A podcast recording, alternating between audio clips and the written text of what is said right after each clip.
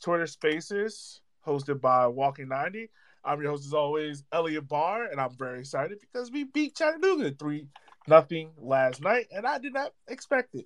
Uh, also joining me is my other co-host, Mister Chip the Dip, uh, the guy that's probably single-handedly helped Union Omaha sell half the city tickets to Sporting K C. Well, that's not quite accurate, but yeah, I mean, they've they've definitely sold a lot. It's pretty, been pretty cool to see. I've been uh, talking to a lot of people who are going to their first Union Omaha game, which says a lot that it's on the road for their first game. So that like, means the other different... side of the city is now going to games. Exactly. Like I said, that's a different conversation for a different time, and hopefully once they go once, uh, they'll, they'll go to some games in Omaha as well. Yeah, that game's what, happening in a couple of weeks or next week? Yeah, June twenty-second, so we've got twenty days to figure out everything. I've A couple of the Byron guys um, are down there that I know, and so we're planning to meet up and have a couple beers, and it'll be interesting because we've only I've only ever been down there for Byron games, so it'll be fun to be. Yeah, very, very much so. So, uh, Chip, I want to ask you this, man, before we get started talking about last week's games and definitely the game that happened yesterday. Um, why is everyone so pissed at me about my opinion about Krispy Kreme donuts? I, I gotta know. I don't know. I think it's just because people – so for everyone uh, who's listening either live or on the recording, uh, Yogi tweeted out about how Krispy Kreme donuts essentially were trash. Because they are. And he got a lot of hate. And I, I guess I'll just say this. It's like – it's same uh, same with some people's tastes and kids. Some people just have trash taste. But, I mean, I don't know. Like there's – I don't know how you can go to Krispy Kreme and have that over like an actual like good donut and be like, yeah, this Krispy Kreme stuff, it's awesome. But that's, I will say this, though, like with all this Twitter stuff, that's what I've learned is a lot of people like a lot of trash fast food. I mean, we already knew that. Like, we grew up with it, so I expected it. But still, like, if a store, a donut shop cannot only be good when the only thing they profit towards is the hot light. Like, if you're only good within a certain amount of hours for something, like, yeah, I have to think you're not good at that said product. Well, and especially because, like, the Krispy Kreme donut is, like, an inferior donut. Like, you know, back in the, the church, when I would go to church growing up, when someone would bring donuts, if they brought Krispy Kreme, it's like, well, shit, man, I got to eat, like, four of these to feel something. But you get, like, a normal donut, you can you can have one and be good. Like, they're just, like, which maybe people like that texture or something, but it's, I don't know. I just don't feel that they're very substantive. And, you know, everyone has a good local donut place. Like, if you're in Omaha and you think Krispy Kreme is good, do me a favor, go down to Olson's on tenth street, meet the nice little old ninety-seven-year-old Danish ladies that work there, buy yourself a donut, thank me later. Or at least, yeah. like, go to Pettit's or, like, shit, the gas station has better donuts than Krispy Kreme does in Omaha. Like, go to Come and Go. Like, there's a bunch of places in Richmond that are better than Krispy Kreme. And I'm like, Krispy Kreme's not all that good. It's not. No. It's not. It's not. Um, yeah, let's go ahead. Let's talk um, about that, man. I think the first game we got to talk about, um, oh, well, before we even talk about that, man, first of all, we got a lot of players going on international break. I think two players from North Carolina, one player from Fuego. I think, if I'm not mistaken, one player from NOCO. Yeah, then Omaha. Oh, um, Greenville has a player. Or, uh, yeah, we have Ricky Rivera, our Puerto yep. Rican wonder kid going. Yeah, so I mean, hey, that's that's pretty dope to see. Like, all guys are getting called up, and to let you know, like, there's no. Well, I'm not gonna say there's not a talent between the championship and League One because there is, but I will say this: like, players can come to U S L League One and still play for the national team. Like, it isn't like that death knell sentence that you might see in other third divisions. I would say. Right, and you know, and while they are mostly like the Caribbean teams, which aren't exactly CONCACAF giants. Uh, in Guatemala, it's it, they are good teams. Like Guatemala, Guatemala is going to be in the World Cup qualifiers when we expand. They've been in the World Cup qualifiers before, so these aren't like slouch teams. Like half, I feel like half of Trinidad and Tobago was in League One last year, and you know that was a team that famously knocked the U S out of World Cup competition in uh, yeah. twenty eighteen. Yeah, very much so. Like a team that very much knocked them out. Yeah, and it so, would be really cool. I think. This round, there's nobody from League One that'll be representing the World Cup. It'd be really cool with the expanded format in twenty twenty-six if you had some League One players playing in the U S for the Open Cup. That'd be huge for the league. Right. Very much so. I think I just invited Brandon, so he'll join us shortly. But um, I guess we'll go ahead and talk about last week's set of games. First game we'll probably talk about is the game that pissed me off to no end. Uh, Richmond won, North Carolina two. I'm just going to sum this up quickly. North Carolina and Ch- well, Chattanooga away are just shit shows for us. We can't do anything there. Nothing. Absolutely nothing. Yeah, well, and it's especially crazy because last year when they were just like god awful and you guys were pretty good, you still couldn't do anything there. No, no, we couldn't, and I couldn't. I do not. I do not know why, for the life of me, when we go down there, it's like we just lose every part of our brains. I don't get it. Um, it was a very confusing game. I will say that as well, just because of the fact of we started off so well. we started off so well against them, and then there were points in the game where North Carolina was getting back in and getting back in. It was like our midfield just couldn't get a foot on the ball. And I think it's the same issue that we talked about before in previous with Richmond is they're one of the better defensive teams. Like, we're not worried about them defensively. It's about can they control the game in the midfield and can they create quality chances and can they finish those chances? That's really the recipe for Richmond to be one of the better teams. If they can't do that, Richmond's a pretty easy team to beat. And I think this game kind of proved it. Mm-hmm. Which, uh, and at least this year, though, North Carolina is pretty good. So you can take some solace in that. I'm pulling up the table right now because I can't remember exactly, but you know they're second. Who again? Charlotte Independence and North Carolina are first and second in the table right now. Granted, well, look, as there is a big disparity said, in played games, are, but are the home of soccer. Yeah, I guess. it all Carolina? it all started when they got an M L S team. There, there's no uh, there's right? no coincidence there, right? They brought that soccer culture to Carolina to show out for the C L T, right? Right. Everyone has to show out. It's they're kind of like Voltron at this point. And Richmond's happened to play Voltron all the many times. I don't know why. We played Charlotte. We played North Carolina, the Fusion, Charlotte, and Greenville. Goddamn, we actually have played the goddamn Voltron. Shit. um, yeah, I will say it's not looking so good for Richmond's Smothered and Covered Cup no, hopes. That's no, for sure. No, absolutely not. I don't even know what the standings are. That I need to ask Ebony. She needs to let us know uh, as soon as possible.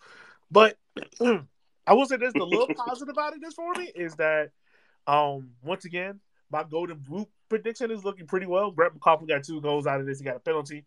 Um, in my opinion, I think that penalty was a little safe. But my rule of thumb when it comes to U S L League One is that if you're going to put it in the ref's hands to make that call, nine times out of ten, they're going to make that call in this league, especially not with V A R or, you know, good A Rs and like that. So, yeah, mm-hmm. It kind of happened. Right. I mean, it's just like that Charlotte Omaha goal. It's like, I'm sure that's the last thing that ref wanted to be put in is a situation at the very end of the game where you have no clue if it went in or not, and you have to decide who wins. Yeah, no, you, you really do. These these refs uh, are n- not going to give you that call, especially in crunch time, right. For the most part, unless they like have to. Right. And you're just like, God, I hope we don't ruin this. You know, I kind of hope so. Um, so Evan's going to join us. Brandon's not because he's being a family man, like Kyle, who's also being a family man. So, um, by the way, we're wishing the best for Kyle's wife. She just uh, had surgery recently, so we wish her all the best. And Kyle's doing an amazing job that he always does. Um, so I guess we should move on to the next game and the team, the the game that kind of was boring. I'm not gonna lie. Uh, Greenville won, Chattanooga nothing. What kind of happened in this one, man?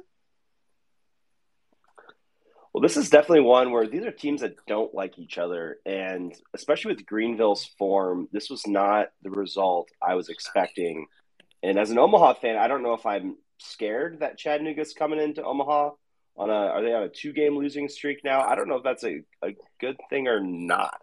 But oh, um, yeah, two-game lo- – well, they're winless in their last three. And let's see. Ooh, no, actually, they have one win in their last six games. So they were kind of in a negative run of form a little bit, but Yeah. Be interested to see how y'all play against them. Brandon just texted me and said, it's a very good thing in all caps. So he's obviously pretty excited about how that game turned out. But yeah, I mean, it. Brandon better lower you know, that cap green... rate before that baby wake up. Yeah. But especially for a Greenville side who's kind of looking for a win, it's nice for them to come in and get something. You know, especially a game was pretty even if you look at shots and chances. Uh, so it was, uh, it's good for them. I think Greenville's kind of starting to come back to life.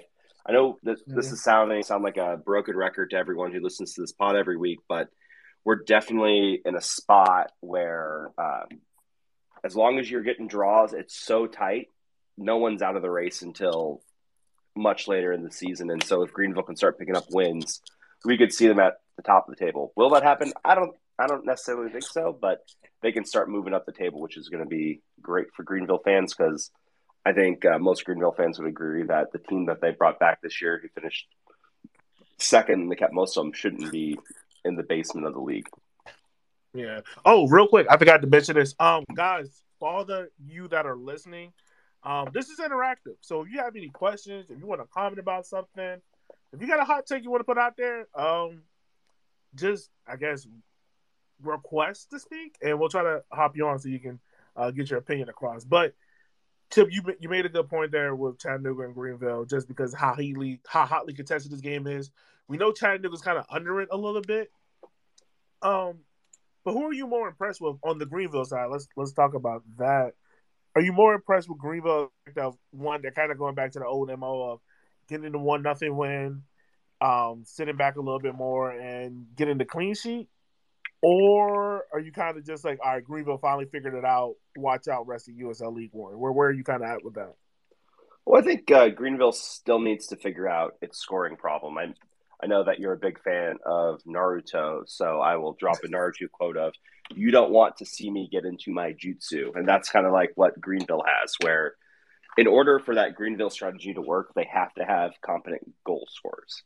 Yeah. And while Keegan's great, you know, I just don't think that they're necessarily at the point where they have that guy where they can execute that strategy. And if they can figure that out, they're going to be dangerous. But if they're still hoping and praying for goals, that really kind of impacts what they do on the field. And John Harkes might have to get another card up his sleeve because you can't play that same way that they've been playing the past three years if you can't put the ball in the back of the net.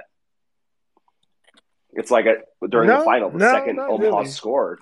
Yeah, like the, during the final, the second Omaha scored, I turned to my wife and I said, this game's over, because I knew that they were going to be on their heels for the rest of the game. And all of a sudden you need two, and they just at times like really lack that. Even last year where they were more competent, they just kind of lacked that ability to find that second goal a lot of the time. Yeah. Especially when they've been playing yeah, that's ball. True. That's true. I, I, when, it, when it also comes to Greenville, and I'm not, I promise you, I'm not knocking them, but it's just very interesting to see, like, they're playing a double pivot of um, Smart and Walker, both older. I'm not going to say elder statesmen, but older in terms of U S L League One um, standard, just, you know, thirty-one. Do you think with that, do you think with with that, do you think Harsh is looking at it as if, all right, I have these two experienced midfielders out there. I can allow them to create. We know Smart, we know Walker. What he can do, he can break up play, he can pass in between the lines. But with that said, like, the pros of them and the cons of it is you have two slower midfielders that can get spread quickly. Mm-hmm. Well, I think, again, that's kind of like the super interesting thing about League One is you have a bunch of different player recruitment styles. So you have, like, the North Carolinas of the world that want to go young. So they're going to get a bunch of young guys who aren't going to be at N C F C forever and are going to go elsewhere. You have the Fuego, who wants to capitalize on the local talent in the Central Valley. You have Omaha, who's like, we'll turn this team over every two years with college kids and just see what we can do. And then you have Greenville, who wants guys that have found their level in League One, and they want those veteran players.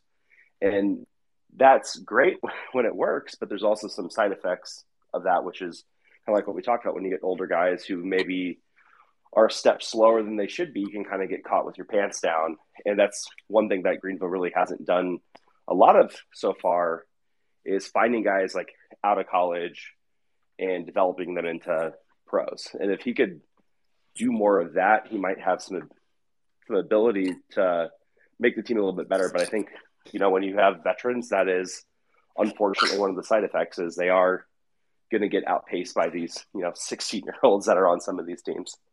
Yeah.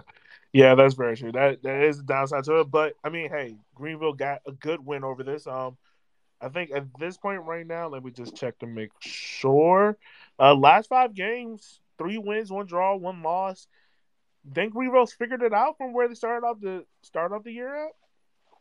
Yeah, I mean, they went from I think they were all the way they weren't down in eleventh, but they were in tenth, and they climbed up to seventh with eight games. So they're right in like the heat of the pack and trending in the right direction. So you know, I think that's good for Greenville, and we'll see where they, they go, because it's still a long, long season. But if they figured stuff out now, it might be a lot easier than what it was looking like a few weeks ago.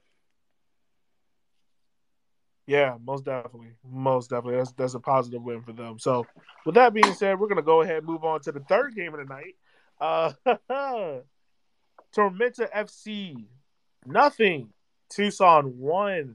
Chip, before we talk about anything else in this game, um, oh, you finally made it. When you said you were going to be on at seven fifteen, it's seven thirty four. It's better than the nine o'clock from last week, so don't play with me. This is also true. This is also true. Um, so right now, kind of, we're just talking about. We were just starting to talk about Tormenta F C Tucson. Um, let's first of all, before we started this game.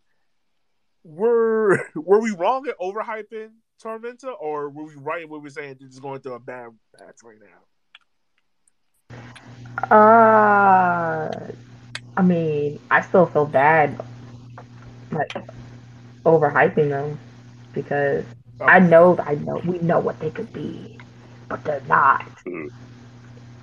Right? We're not, we're not crazy, right? We know what they could be, and they're just not being, they're not being that good.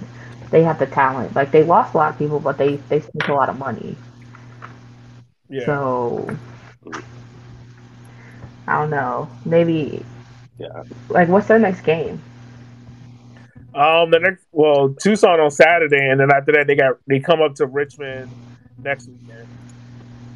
So, like, do we think they even do anything against Tucson? Well, that's the thing. They can, but it's all about. I mean, Tucson, I mean, they lost one nothing. They played Richmond up next. Um, but against Tucson, it kind of looked like the same issues of old. Like, All right. They, wait, they play you guys first. They go up to to Richmond first, and then... Yeah, they go to us first. Yeah. Okay. Yeah. They played Tucson this past weekend. Yeah. So it's Richmond... Well, this scoreline's... Oh, you said what? Uh, I mean, this... Like, you guys just came off a really, really good result. So, you guys are hungry. You guys are feeling it. Are you really not going to go take it to Georgia, uh, Georgia's back line that looks like string cheese at the moment? I mean, it doesn't, yeah. get, it doesn't get any better right now for them. So no, it doesn't. I don't think they... It doesn't. I, I, they might... Are they frauds? Are we, are we the bad guys here for calling them frauds? I don't want to call them frauds. So that seems mean. I don't think they're frauds. I don't think Tormenta's frauds. I think the thing about Tormenta is, I, I guess it goes back to Chip. It goes back to your point about Fuego, because we're really basing off of the Fuego result of them losing four nothing that we did not expect, because Tormenta's defense all year has been lockstep, and we were talking about has y'all finally got into that upper echelon of goalkeepers with Nuhu and Akira, and then to see them lose oh four against a Fuego side, they were like, all right, they kind of went off of dumb luck. And they lose to a Tucson team that we're all saying to watch roster build in U S L League One. It kind of just makes you wonder, like, were they just fucking up? Or is this something where it's just like, all right, it's a bad two-game stretch. We'll fix it against Richmond. Yeah. Well, I want to say this is a bad game and a bad stretch. And if you look at the stats, the stats are ridiculous. So, one, if you didn't watch this game, I was shocked to see that it was at Georgia. I assumed that it was in Tucson when I saw the scoreline. You know, some wonky shit happens when you go out to the desert. But it gets wonkier, too. Uh, Tucson was playing a man down for over half the game. They had a, a red card on the thirty-eighth minute. And then if you go down and look at the stats, Tormenta had sixty-eight percent of possession, twenty-one shots on goal, when Tucson had four. Like, if you didn't see the scoreline, you would not have predicted a one zero loss for Tormenta here. Like, they they won everywhere but the scoreboard. Ultimately, where it matters the most. So, you know, they they were – it's one of those weird ones where you're the best still lost, I think, is what this game was. I mean, looking at Tucson's form, they that was their only, you know, win. Like, they they lost to Charlotte. They lost to N C F C. Lost to Georgia previously. And then and then they came away with that three two weird win in uh, Chattanooga. So they were they they weren't looking good either. And then they went into Georgia, where we were just like, oh, yeah, Georgia's going to be the team. They're going to lock it down. They're going to be top six. And they do that, and, and then all of a sudden Georgia can't put a string – can't string together two wins, and then they go to a red-hot Richmond Kickers, and then they get Northern Colorado, who's also a wild card. Their next chance to really win a game is going to be Ford Madison. Might be. Might actually. It itself sounds crazy to say. Um... I think unless I, I want to give a little shout out to F C Tucson, because, like we did, like I just said, like they probably had one of the weakest roster builds in U S L League One. But are they kind of like North Carolina last year, where they might not? They probably are going to hold up the table at the end of the year, more than likely. But can they be dominant over one team over the course of a year? Is it possible, or like are they going to be the team that just wildly upset the team and knocks somebody out the playoffs? Hmm. Are they gonna Are they gonna play spoiler? I don't. No, I don't think so. Okay. Because that was us. That was supposed to be N C F C last year, and we definitely didn't do that. So. I, I mean, think, hey, I think. They, well, I think if anything, we would have beat off in one game. We would have had a playoff game. So don't say y'all don't play spoiler now. Oh, that's fair. I mean, we're still we're still beating Kickers at home, so yeah, I'm which okay. We've already talked about. We don't need to talk about that no more. What, you sure? Yes, I'm sure. We that's the boogeyman. That's that's you on the block. We're not ready for it. Just saying, we we did it. Yeah, I mean, I I definitely think that's going to be the interesting thing to see this year. You cut out there, Chip. Yeah. So I think that'll be the interesting thing to see this year is uh, I think the table's looking to be really, really close. It'll be interesting to see at the end of the year if we do have someone who's above everybody else like we have the last couple of years, or if uh,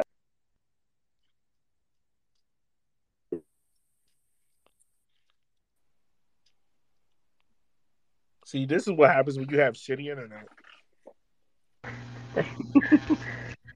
That's that Spectrum internet, my word. Right. All right. Well, with Chip's over there trying to figure out how his internet is doing, um, well, we're going to talk about his dirty birds. Union Omaha, nil-nil against NOCO. Um, I was expecting goals in this game, and the fact that I did not see a goal in this game let me know that everything is a lie. And I also think these are two teams that hate the ball, because, seriously, both of them are below three hundred passes in this game. Union Omaha had two sixty. NOCO had two eleven. You you only had two shots, well, four shots that actually were on target. And, I mean, I think it's one more set that I saw. Yeah. Union Omaha had more – my fault. Union Omaha had the same amount of passes in their own half as NOCO had in Union Omaha's half. This game did not live up to the hype that I was expecting it to be. Disappointing. I remember I remember we were talking about it last week. Like, we were like, oh, this is just going to be like a very cruising game for Omaha, and then they, and then they, which I guess it kind of was, but it just didn't produce anything. And I'm like, that's kind of different. Mm-hmm. You would think that they would be on kind of a high, uh, especially after that Open Cup win. And obviously, shout out to them for the Open Cup win. Um, but I thought they were going to take that momentum and then just like go at NOCO, and then I didn't see a goal, and I was like, that's that's kind of, I don't even know if I can say that's kind of not like them, but that is kind of their M O, but a, a little bit. I'm not going to say I don't need any Omaha fans in my mentions. I mean just a little bit, okay? Too late. You just made a new rivalry with you. I love you guys. I swear. No, and I, I think not the me. Big thing here, too, is we did rotate out. God damn, shoot. Can you not hear me? No, we can. You just coughed, oh. and it was hilarious. We did. Uh, we did. I actually wasn't at this game. I caught the vid, so I am recovering from that still. Uh, but so definitely, like we said last podcast, don't be raw dog and no air, especially if you're not vaccinated. Um, but we did rotate a lot of people out. We saw Dion Aikoff come in on the right wing, who has been. Uh, Jay will never say, but it seems like he was injured. So he came in, got subbed off early. We had R- Riviera and Malcolm starting up top, which are not like the normal pairing that we have of No Meza and Hugo Kamitani. So they both came in later in the game when we were looking for results. So we definitely rotated through, which I think that's like kind of the interesting load management thing you have to remember for Union Omaha with these cup games. Is all of a sudden you have to rotate sometime, and you don't want to rotate during the cup because you want to win.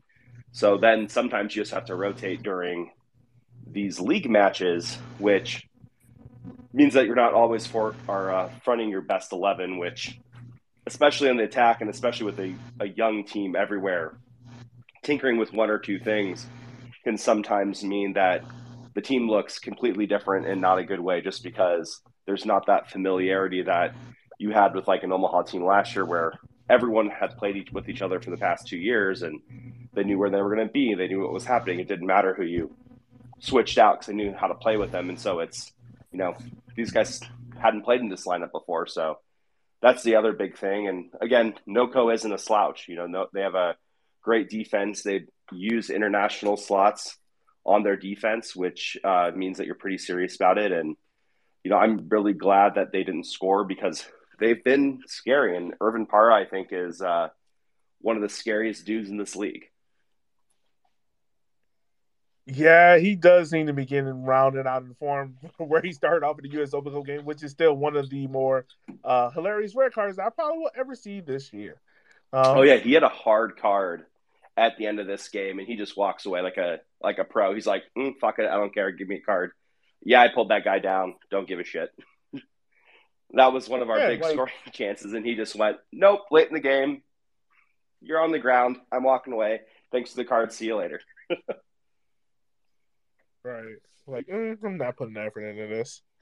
Um, you, I mean, what, NOCO gets a home game coming up soon. It's going to be interesting for him. Yeah, Brian, night. Do you have anything to say about the Omaha game? I know you were there, and you have one of the best seats in the house. Do you have any comments? If you want to say something, uh, request to speak, and we'll get you speaking. Holy shit, we got Kyle Baby Duty on the line. Hey, Brian, Brian, if you want to speak, you're more than welcome to, good sir. Um, doo-doo-doo. All right. Well, Brian and Kyle figure out if they want to speak or not. Let's move on to the last game to toast Kyle because he hasn't spoken about it yet. Fuego draws one one with Ford Madison. God. Pretty, I know Kyle probably cussed and threw something across the house, but this form got to suck for Ford Madison right now. They're back in uh, mid-season form of drawing all these games. I, I know I had a, a not-so-funny meme about it where I was like uh, – Union Omaha asking for Madison how not to get draws in games, and Madison being like, that's the neat part. You don't. Uh, so it was, you know, back in their, their form, and it was interesting because if Madison had won that game, uh, Omaha would have been at eleventh place in the table. So I texted a couple of people, Brian included, and been like, don't take the bait. You're They're going to bait you into saying something about Omaha being last. Don't take it. But then luckily, uh, Fuego figured it out and scored that late stunner to salvage the draw. Yeah. So I was a draw. Stunner. Huh? He said late stunner. Like, yeah. yeah. For the for the banter, I'll say late stunner. Yeah, let's go for it. Kyle, talk to us, man. What happened during this game, my guy? Um, let's see. Where should I begin with it? The first half was Madison was doing a pretty good job overall. I would say they that was probably the most impressive they had looked. The attack looked more fluid. They seemed to be getting more connected passes. I think Nazeem Bartman has been the key to it. I think when he is starting, and I think he's starting to find his form, and I think he's starting to find his rhythm. So he's been kind of the guy that was able to kind of connect it all. They didn't get that many shots on target, but at least it looked like this was a team that knew how to attack for the first time in God knows how long. So that was kind of nice. Um, so that was like the first thirty, thirty-five minutes. But then after, I would say like the last ten minutes of the first half, that's when Fuego really started to get into the game, started to kind of get some chances. The second half was a lot of Fuego. Like the fact that Fuego didn't score, I think that was a testament. I mean, Phil Burrito made a couple of big saves as well. So shout out, Phil. Um, it was just one of those where I didn't, like as the second half went on, it was looking more and more like Fuego was going to get the goal to take the lead. And then Madison brings on Jeremiah Strang, hits a beautiful free kick. Didn't expect that to go in. Top notch. Well done, Jeremiah. But then Fuego kept attacking, they kept attacking, and they got the late goal off of a set piece, which has been Madison's weakness all year. And Madison had a few chances late. I know Bartman had a chance at the top of the box that he kind of just missed. He didn't really have anyone around it, but I think a draw seemed fair. Fuego definitely was more impressive in the second half. Madison was more impressive in the first half, and I think both teams probably could feel like we should have gotten three points, but at the same time, they also probably could feel like, yeah, draw, we kind of escaped with a draw there. I mean, if you had told me going into the game that Ford Madison were going to draw against Fuego, I probably would have been okay with it, but the manner in which they conceded another set-piece goal, no one near the near post at all, was a little bit frustrating. Yeah, I, I imagine so. That had to be a little frustrating to see. Um, I mean, how much longer do we get Ford Madison until they get it right? Like, I think what the next this month, I'm pulling it up right now. Hold on. They're at home against Tucson, Greenville, on the road against Tormenta, at home against Ford Madison. I mean, at home against Richmond, and then on the road against Charlotte. Like, how long before that? Before we're like. Like, in this month, like, before Ford Madison gets it right and get back on track. I had, said, I had said they needed to get a minimum. And this was before, I think this wasn't including the Tormenta and Richmond game. I think I said out of Fuego, Richmond, no, sorry, Fuego, Greenville, Tucson, they need to get a minimum of seven points in the month of June. I said that was the minimum. So, right now you got one. You have two home games. You got to win against Tucson. Like, that one I feel like has you have to win. Like, Tucson weirdly has gotten results against Chattanooga and Tormenta on the road. So it's not like Tucson is necessarily slouched, but that's probably your most winnable game in this stretch. Mm-hmm. Greenville, I'm sure they're going to want to come back and play better after getting embarrassed the last time we played Greenville. Tormenta, I don't know. Like, they're a little bit of a slump, but at the same time, Tormenta is a team that could easily show up and score three goals or shut you out. Like, it, you can't write off Tormenta. And you got a Henny Derby, which, I don't know. Like, that's probably going to be a one zero one way or the other. I don't know which way it's going to go. So I think you need a minimum of seven points this month. You have to get at least two wins in the month of June. And if they can't, if it's going to be one of those where if you get a win but you draw the rest of the matches, okay, fine, not terrible, but not great. But if you're only going in getting four or five points from these next couple matches, then it's definitely concerning. I think they can turn around. I think, like I said, getting players healthy, they seem to have settled on a starting eleven. Feels as though, like, okay, can we cut down the mistakes on the defensive side uh, and clean up the set-piece defending? You could probably sneak out a couple wins, but minimum seven points, in my opinion. Yeah, it's definitely going to be worth it. Um, guys, Fuego. Let's let's talk about them for a little bit. Surprisingly enough, Fuego's there, you know, at the top of the table, um, third place right now. Only one loss. Is it Fuego's? You know, is it Fuego's to lose? I'm not convinced. I'm still not one hundred percent convinced. Wow, really? I mean, only one win? I think they what? they will be a playoff team, but in terms of being a one or two seed, I'm still not there yet. I could see them being a three or four. Like, that, I think, is their ceiling. I'm just not sold completely. I feel like the games they've won have been weird, fluky win. Like, not even fluky wins, just like the manner in which they get the goals. Like, the Tormenta goals were all just like, what the hell was that? The Greenville game, obviously.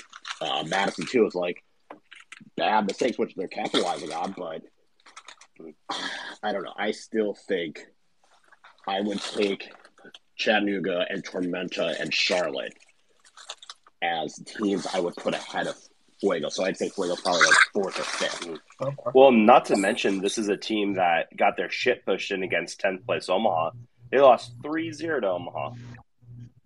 And granted, that was a month ago, but still, that's a big loss to – and granted, Omaha being in tenth place is a little um, fluky just because of the amount of games played, but still, like, on paper, you know, that Omaha – who they're Omaha's only win. They're the only team Omaha has figured out how to beat from League One this year.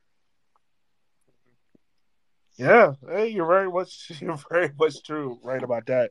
Um, make sure. So does does Fuego? So Kyle says they're at five or sixteen. Fuego is they have a rematch versus Chatta because they drew two two, and then they have Tucson, which that game can be fucking wild. And then they have NOCO, and then they have N C F C. So, like, this this month of June could really separate them from a lot of people. You like how where we draw the line of like how high, what's their potential? Like for like Kyle, he says it's fifth or sixth. Me, I think they may go down to seventh. I just don't see them winning that many games. They're like they're average, which is weird to say in a league that is very, very close. yeah, I, I think I think that's very true. I mean, what the next couple of games coming up? Um, I'm gonna come over real quick again. Um, at home against Chattanooga, at home against F C Tucson, on the road against NOCO, mm-hmm. at home against North Carolina, and Tormenta. So they got four out of the next five games at home, which is big for them. And I mean, I gotta say with that, like, they're in the most probably top of the table, very close to it. Well, right, and we talk about. Uh, I think... Go ahead. Oh, go ahead. I was gonna say we we talk about this a lot, but you know, for Central Valley, especially with the distribution of the teams. I think we'll we'll know more after their home stretch because if you're a Fuego fan, hopefully you you put a lot of those away. But those away games for Fuego are brutal. You are literally flying halfway across the country, and you have to do that for every game but three. And for two of those, you're flying to the Midwest, so you're still jumping two time zones. And even Tucson, like, that's still a long track. And, you know, hopefully these guys have some good frequent flyer miles because they're – I can't imagine traveling across the country as much as they do, especially when you consider Fresno is pretty small and a lot of these League One cities aren't exactly airport hubs. So I got to imagine these might even be, you know, three stop trips every single time you leave home. So that's, that's going to take a toll on them too on the road.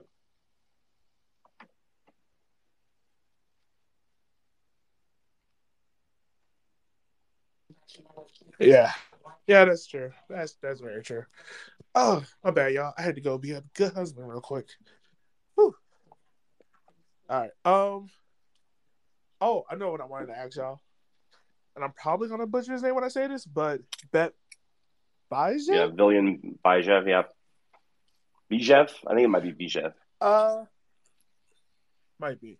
But you guys think right now he's probably the contender for M V P so far? Ten games, seven goals. Scored some crucial goals for him so far. Well, I'd probably say him or Mbuyu, because Mbuyu has been, mm-hmm. you know, if you got if you go on best guy, best team, he's been the best guy for Charlotte by a lot. I don't know if, what his stats are exactly, but I mean, he's had a great campaign so far, and I gotta imagine that his name will definitely come up as well. Yeah. Yeah, I imagine so. I imagine so. It, it it has to be. He's probably in that contention of of M V P. Um, I want to see someone else also caught my attention. Mbuyu. Uh, yeah. McLaughlin. Uh, if North Carolina form was better, I would say yes. Mm. Uh-oh. But he is still my Golden Boot winner. So if I win this, I just want y'all to know I'm bloated for the rest of the, to the next season. All right. I'm, I'm gloating on that. Um, but yeah, I, I think Bijev probably is the leader right now for the M V P race. So it looked like uh, Trizagi's three uh, going for the three, please, about to fall short. So what's up? Nothing. Oh, okay. Blah, blah, blah, blah. Um, yeah. let's uh, let's talk about the game last night. The game that probably shocked all of U S L on Twitter. Uh, Richmond Kickers three, Chattanooga nil. Like I told Chip earlier, like I was telling uh, Gio earlier, like yeah, I, I was pretty shocked about this game, just from the standpoint of where Richmond was tending at this month. Uh, the last month of May was not looking good. Um, I don't think we had a single win in the month of May, if memory serves me right. No, we did not. We did not have a single win in the month of May. Uh, we had a game canceled because of COVID. So it really was looking like, all right, we about to play Chattanooga. We about to get smacked here. And then we're going to struggle against Tormenta. But all in all, they came out with three goals, two of them off of set pieces. My wife called two goals, which was weird. I told her she's the good luck charm from now on, that she will attend every Kickers game from here on out. Um, and Byron had probably the goal of the week so far. We haven't played Saturday games, but it's the goal of the week. I'm standing by that. Yeah, yeah, that was crazy. I uh, um, what were you guys talking? Yeah, about? I was out um, doing some yard work and having a fence beer with my neighbor, and all of a sudden I looked down my phone, look down my phone, and for some reason. Um, Your buddy Nathan is red, our R V A is red, had like eight tweets in a row, and it's just like, on way. And then it's like, holy shit, did they? It's like, they, they can't be up three zero. And then I go and look, and they're up three zero at halftime on Chattanooga. And it's like, holy crap, what? They must have uh, they must have put something in uh, Jimmy Obleda's tuner or something, because I, I didn't see that happen, especially so quick, because they subbed out their goalie at halftime, if I remember correctly. Yeah. Yeah, took his ass out of there. Also, by the way, I was joking on the goalkeeper from Chattanooga, um, Alvarez, that got in in the second half. I told him, I was like, look, dude, stay away from the waffles and pancakes. It's not worth it. Um, and I was also like, you're going to smile when I say this. Like, you're better than the other goalkeeper. Get in there and save them, because he, he's dying out there. He's dying. And he had a chuckle. So it was pretty good. Um, yeah, man, I want to say this is all around pretty uncharacteristic from from them. It's uncharacteristic from Chattanooga, especially in this series, and how they played. Like, they just didn't look up for it at all.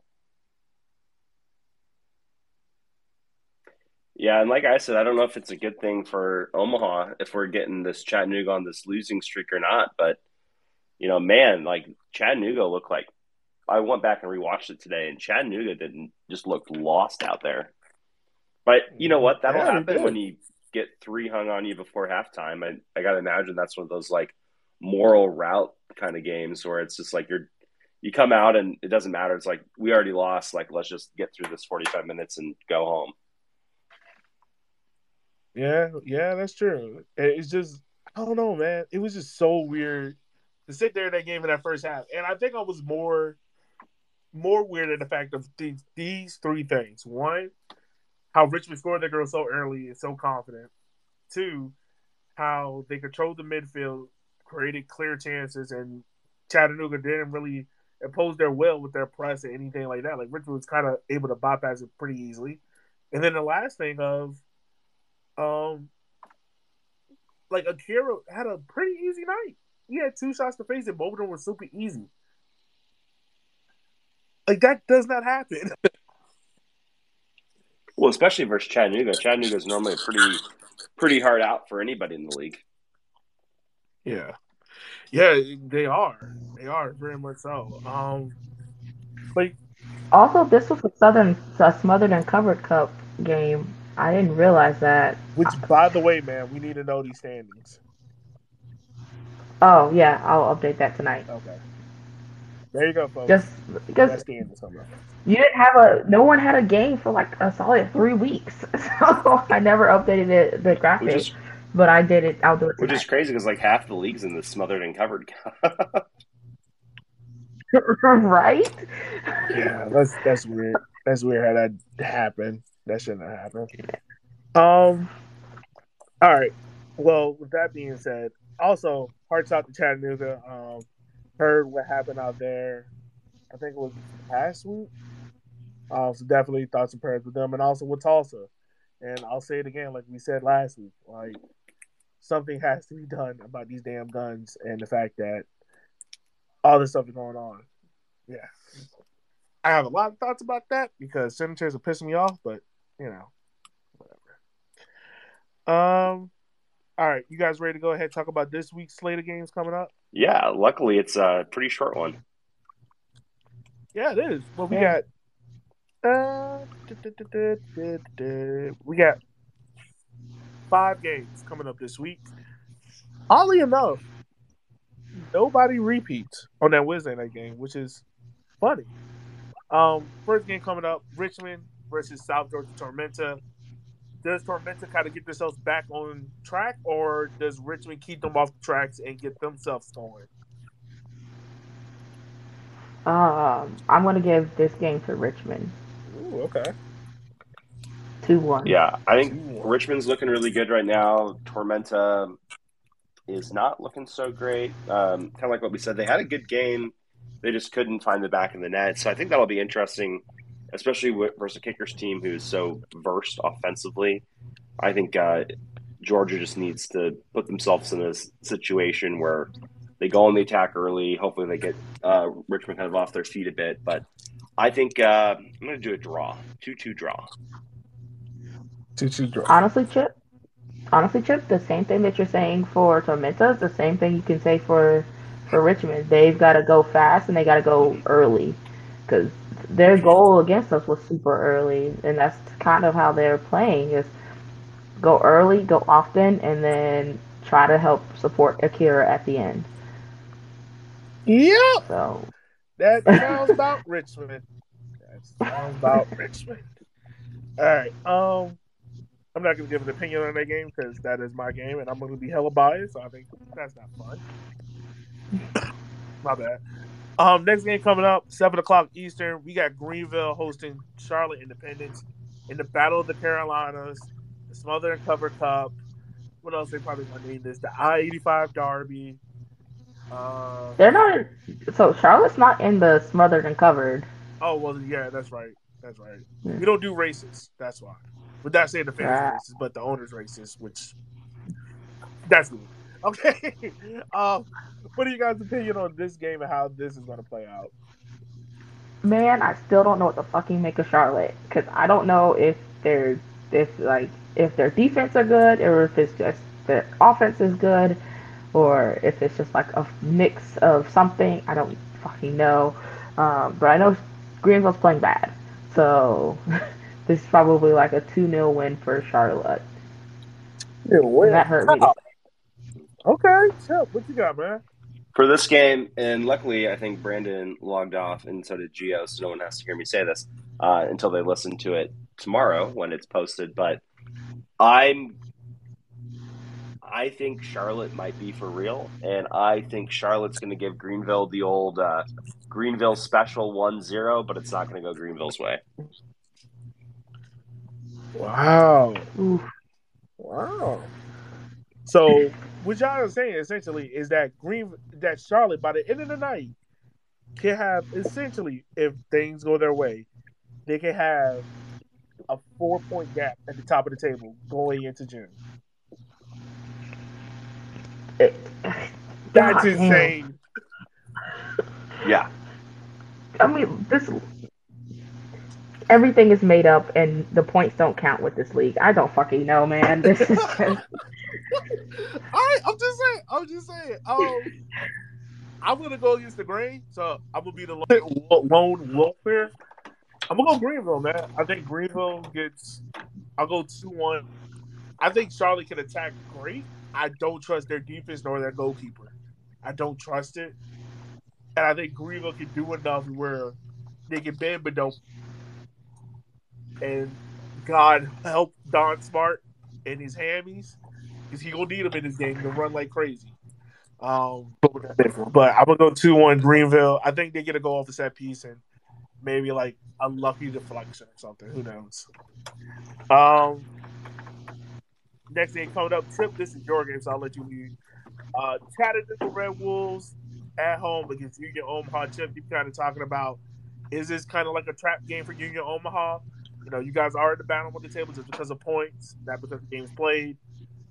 Do you think this is a trap game for y'all? Well, I think a trap game implies that we're supposed to go in there and win, but we may not win because we underestimate the opponent. I think, uh, you know, when Omaha briefly avoided going to the bottom of the table with that Bijev goal, I sighed a, a sigh of relief until I realized that Ford Madison played Tucson and we played at Chattanooga. And so it's just probably going to happen this week instead. Uh, playing at Chattanooga has been a fucking house of horrors for Union Omaha. We've have one result versus Chattanooga all, all time. That was at home. But when we played there, one, the first game we ever played there, that was that lightning game that got me banned from uh, Chattanooga's Twitter. The second game was a three oh drubbing where they beat Domi Vieder's, or broke Domi Vieder's ribs, which is still the worst defeat in program history. And then last year, they, they beat us so badly. I was uh, flying to London at the time, and they beat us so badly, I didn't even bother watching the game. I was like, I got some tea and bland food to eat. I'm not going to bother myself watching this. We've never gotten a result God, at damn. Chattanooga. So I think Damn. in this game, it's probably going to be one zero. Chattanooga, hold on, wait, wait. So Chattanooga beat your team that badly that you were like, you know what, fuck it. Fish and chips sound like a hell of a meal today. Right. I mean, I was in England, so I was like, eh. You know, I'm going to go stare at some uh, stolen artwork and, uh, you know, eat some mushy peas and have some beans on toast. That sounds more enticing than watching this team lose to Chattanooga. And, you know, I think Chattanooga is definitely uh, one of those – they're probably are – I would say either them or Madison. I'd say Madison's probably more of the bugaboo team just because of the disparity in the table. But, you know, it says a lot that we've never beaten Chattanooga. And I think we are going to lose probably one zero, two zero. But that being said, my in-laws are in town this week. And Union Omaha has never not gotten a result when I've watched a game with my in-laws. So uh, maybe the bitter pill of them being here uh, will be slightly sweeter because – that will force us to get a draw or win versus Chattanooga. So, always a bright side, right? Yeah, always a bright side. The bright side. Um, Eb, what's your thoughts on this one, homie? So, I I would I would hope that Union Omaha can like get back to winning in the league. Um, cool that you guys are winning and. Uh, like Open Cup, uh, but I want I want to see some results from you guys, and I think this could be your game where you could do it. I hope. Is this me being more hopeful than Chip? I don't know. I'm just trying to reverse I jinx thought... myself. That's what I'm trying to do more than anything. Okay. So yeah. Maybe two one, two two. At least it's better than a zero zero draw, and you guys actually score some goals and, you know, get that off your back so that you can start, like, performing in, in U S L League One. That sounds so weird. I mean, that was love. So, what's good? Oh. I would say it would be I don't know, depressingly what, what, funny. Chip, you nerd, you're scaring me now. I would say it would be... I'm going to go with a draw. Yeah. I'm going to go with a draw. I'll go one one. I would say it would be depressingly scary... but also very funny if Union Omaha made, like, the semifinals of the Open Cup and then finished in eleventh place in League One.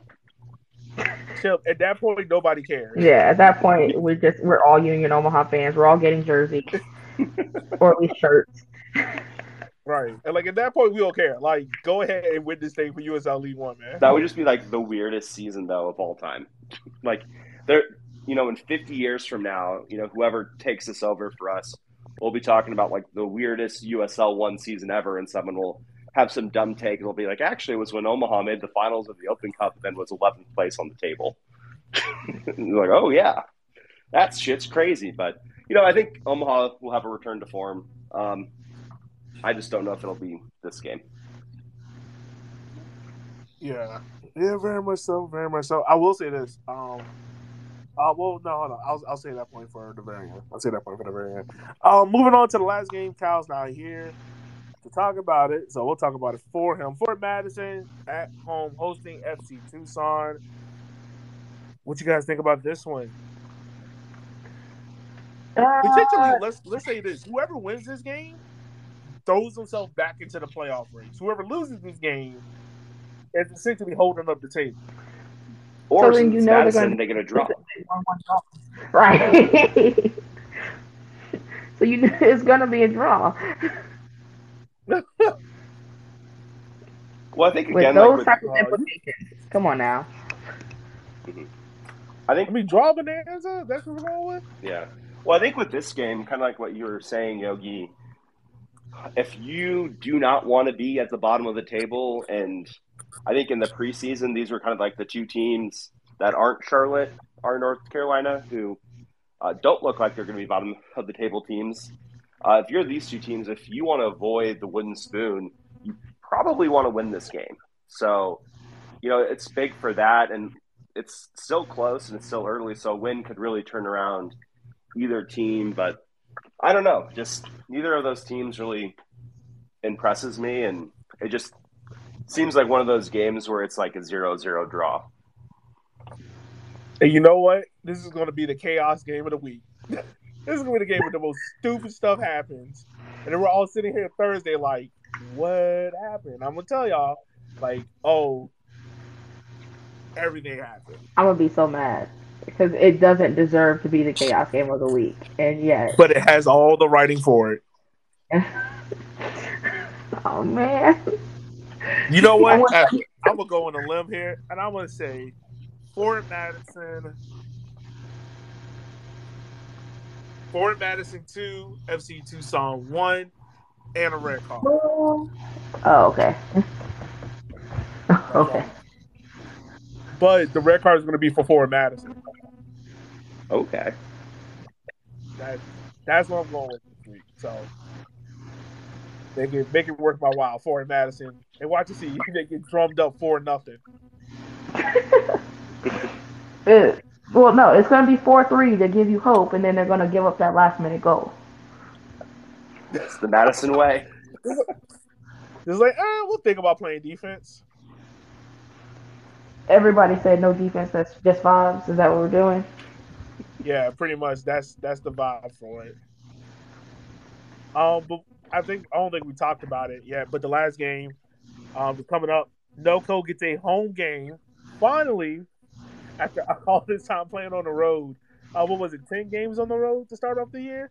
Um, they get a home game against N C F C. So, Ab, I'll let you start off with this because these are your boys. Uh, I mean, right now they they they have a winning streak. It's wild, um, and we know that they can get results on the road more than they get them at home until recently. Um, I would love for them to go in and spoil some. Uh, Uh, to spoil some, to, you know, good feelings there. So I want to go two one because, you know, that's what they tend to win.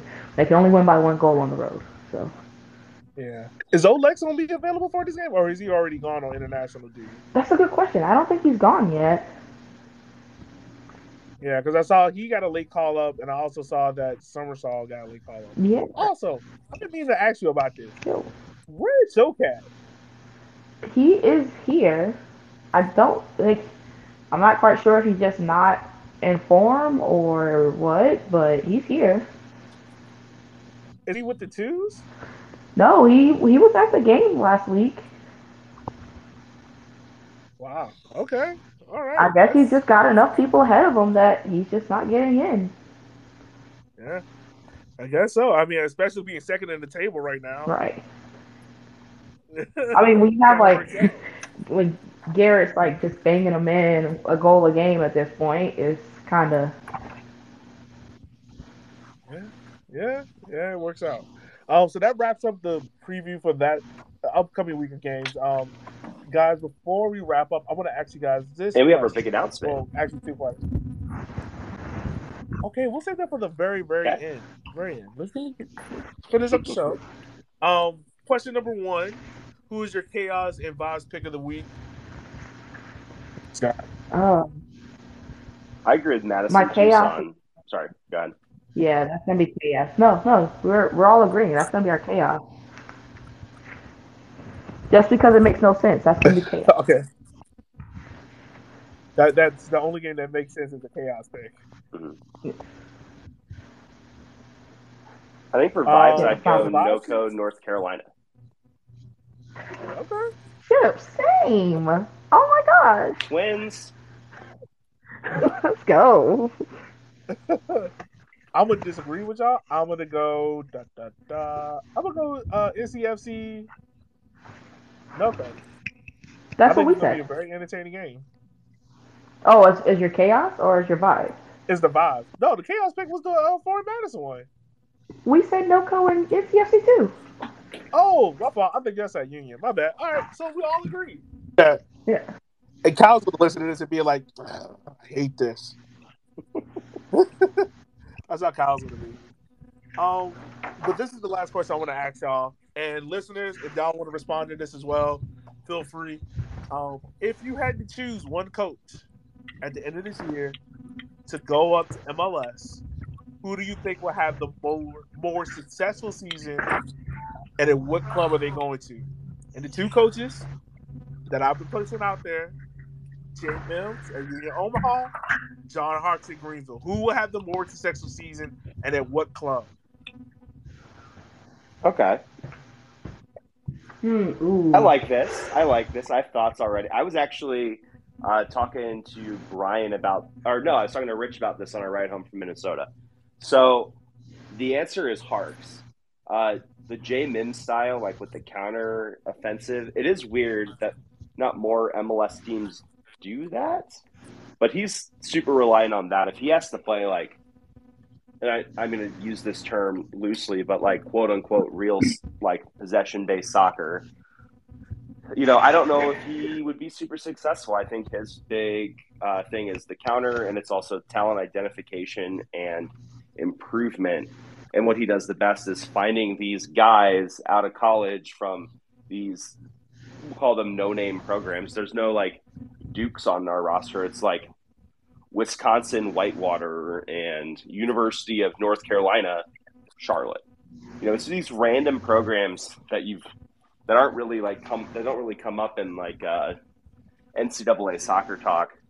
So I think that would kind of hurt him in an M L S, just having to play that type of game as well as his talent being more of the talent identification side. Like I think he'd be really good at running like the whole youth development, talent acquisition side of an N L S franchise. I don't think he'd be a great coach. Harkes, on the other hand, he plays big boy possession soccer. And if we're talking about teams, I think you got to look to Charlotte, who just fired their coach um, because the English deep. Which, by the way, was the dumbest oh, was move ever. Dumbest. But allegedly, why is that Fuchs guy who they spent like an arm and a leg on didn't want to play for him anymore. So actually, no, it's not Fuchs. The reporting out there is that it's Swiderski okay. that didn't like him because Swiderski wasn't getting the starts that he wanted. So he told, because Swiderski is real cool with the assistant coach, and that's why they have voted the assistant coach to head coach. So he's all messy. It's yeah. messy as shit. But, but yeah, like, I can oh, see I'm loving it. Going there. Playing with mature guys in a system like that and having some success there. I just don't think Mims' strength and his coaching style really translate. That being said, it'd be great to see him go to the M L S Um, if I wasn't wasn't an Omaha fan, it'd be great.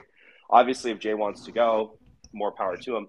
But it would be great to just have someone hand him the keys and just say, hey, just do whatever the hell you want. If you want to play just like marauding counterattack football, like go ahead. But unfortunately, that's just, you know, not what a lot of top level teams want to do. You know, famously, like with Jesse Marsch going to R B Leipzig, that was the big complaint was, Jesse, we know you play counterattack football. You can't do that anymore. We're going away from that. And then he didn't have success. And then he went to Leeds, kind of did the, what he was doing at Salzburg, and found success and kept him up. So it's just not a style that I think a lot of big clubs, which M L S thinks they're the biggest clubs in the world, kind of want to play, because it's kind of a small club style of uh, football. Yeah. Ab, who you got home with? I mean, my answer was also Harkes, but mine was more for the memes. Um, it would be hilarious to see him coach.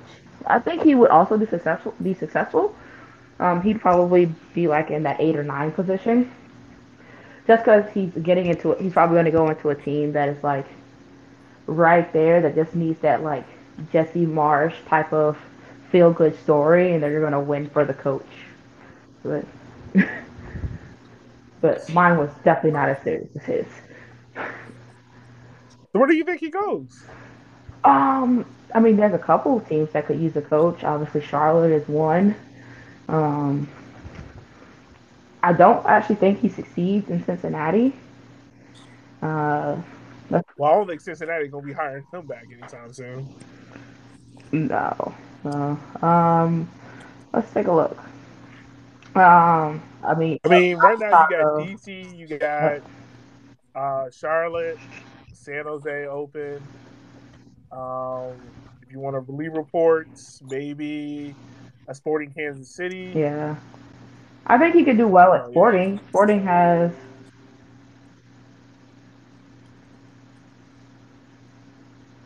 I think Sporting could definitely do it. Hell, maybe. He could definitely do it with Sporting. Chip, did you say where you wanted uh, Jay minutes ago? I didn't say anything, but, you know, that's... I think if uh, Jay... manages to get the guys to beat S K C.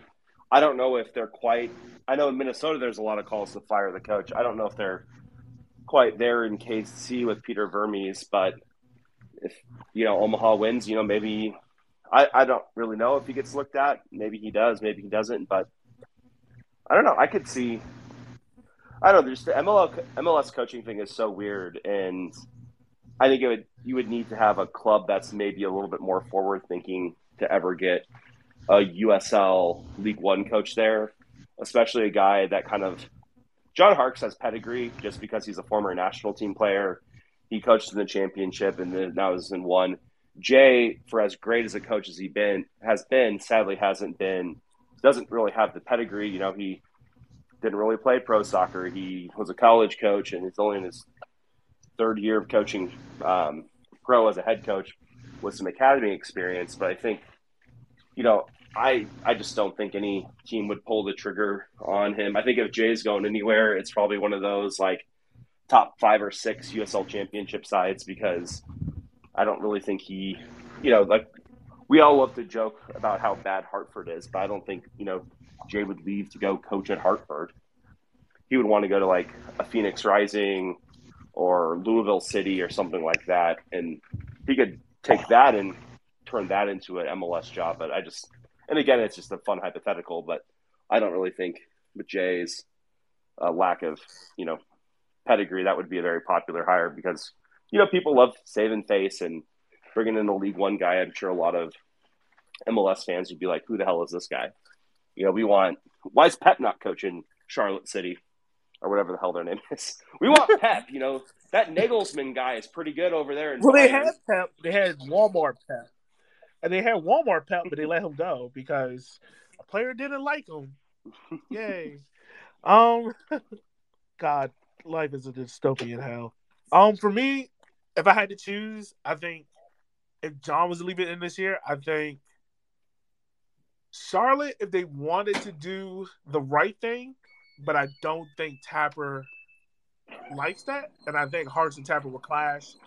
I think D C makes a lot of sense. He played in D C. he can really get that fan base re-revitalized and on the side, I think would be a great hire. And I think the expectation, oddly enough, will be D C than it would be in Charlotte. Um, and I think Jay, the only Chip, you're right. I think just based on who Jay is, he probably needs more experience at a different level.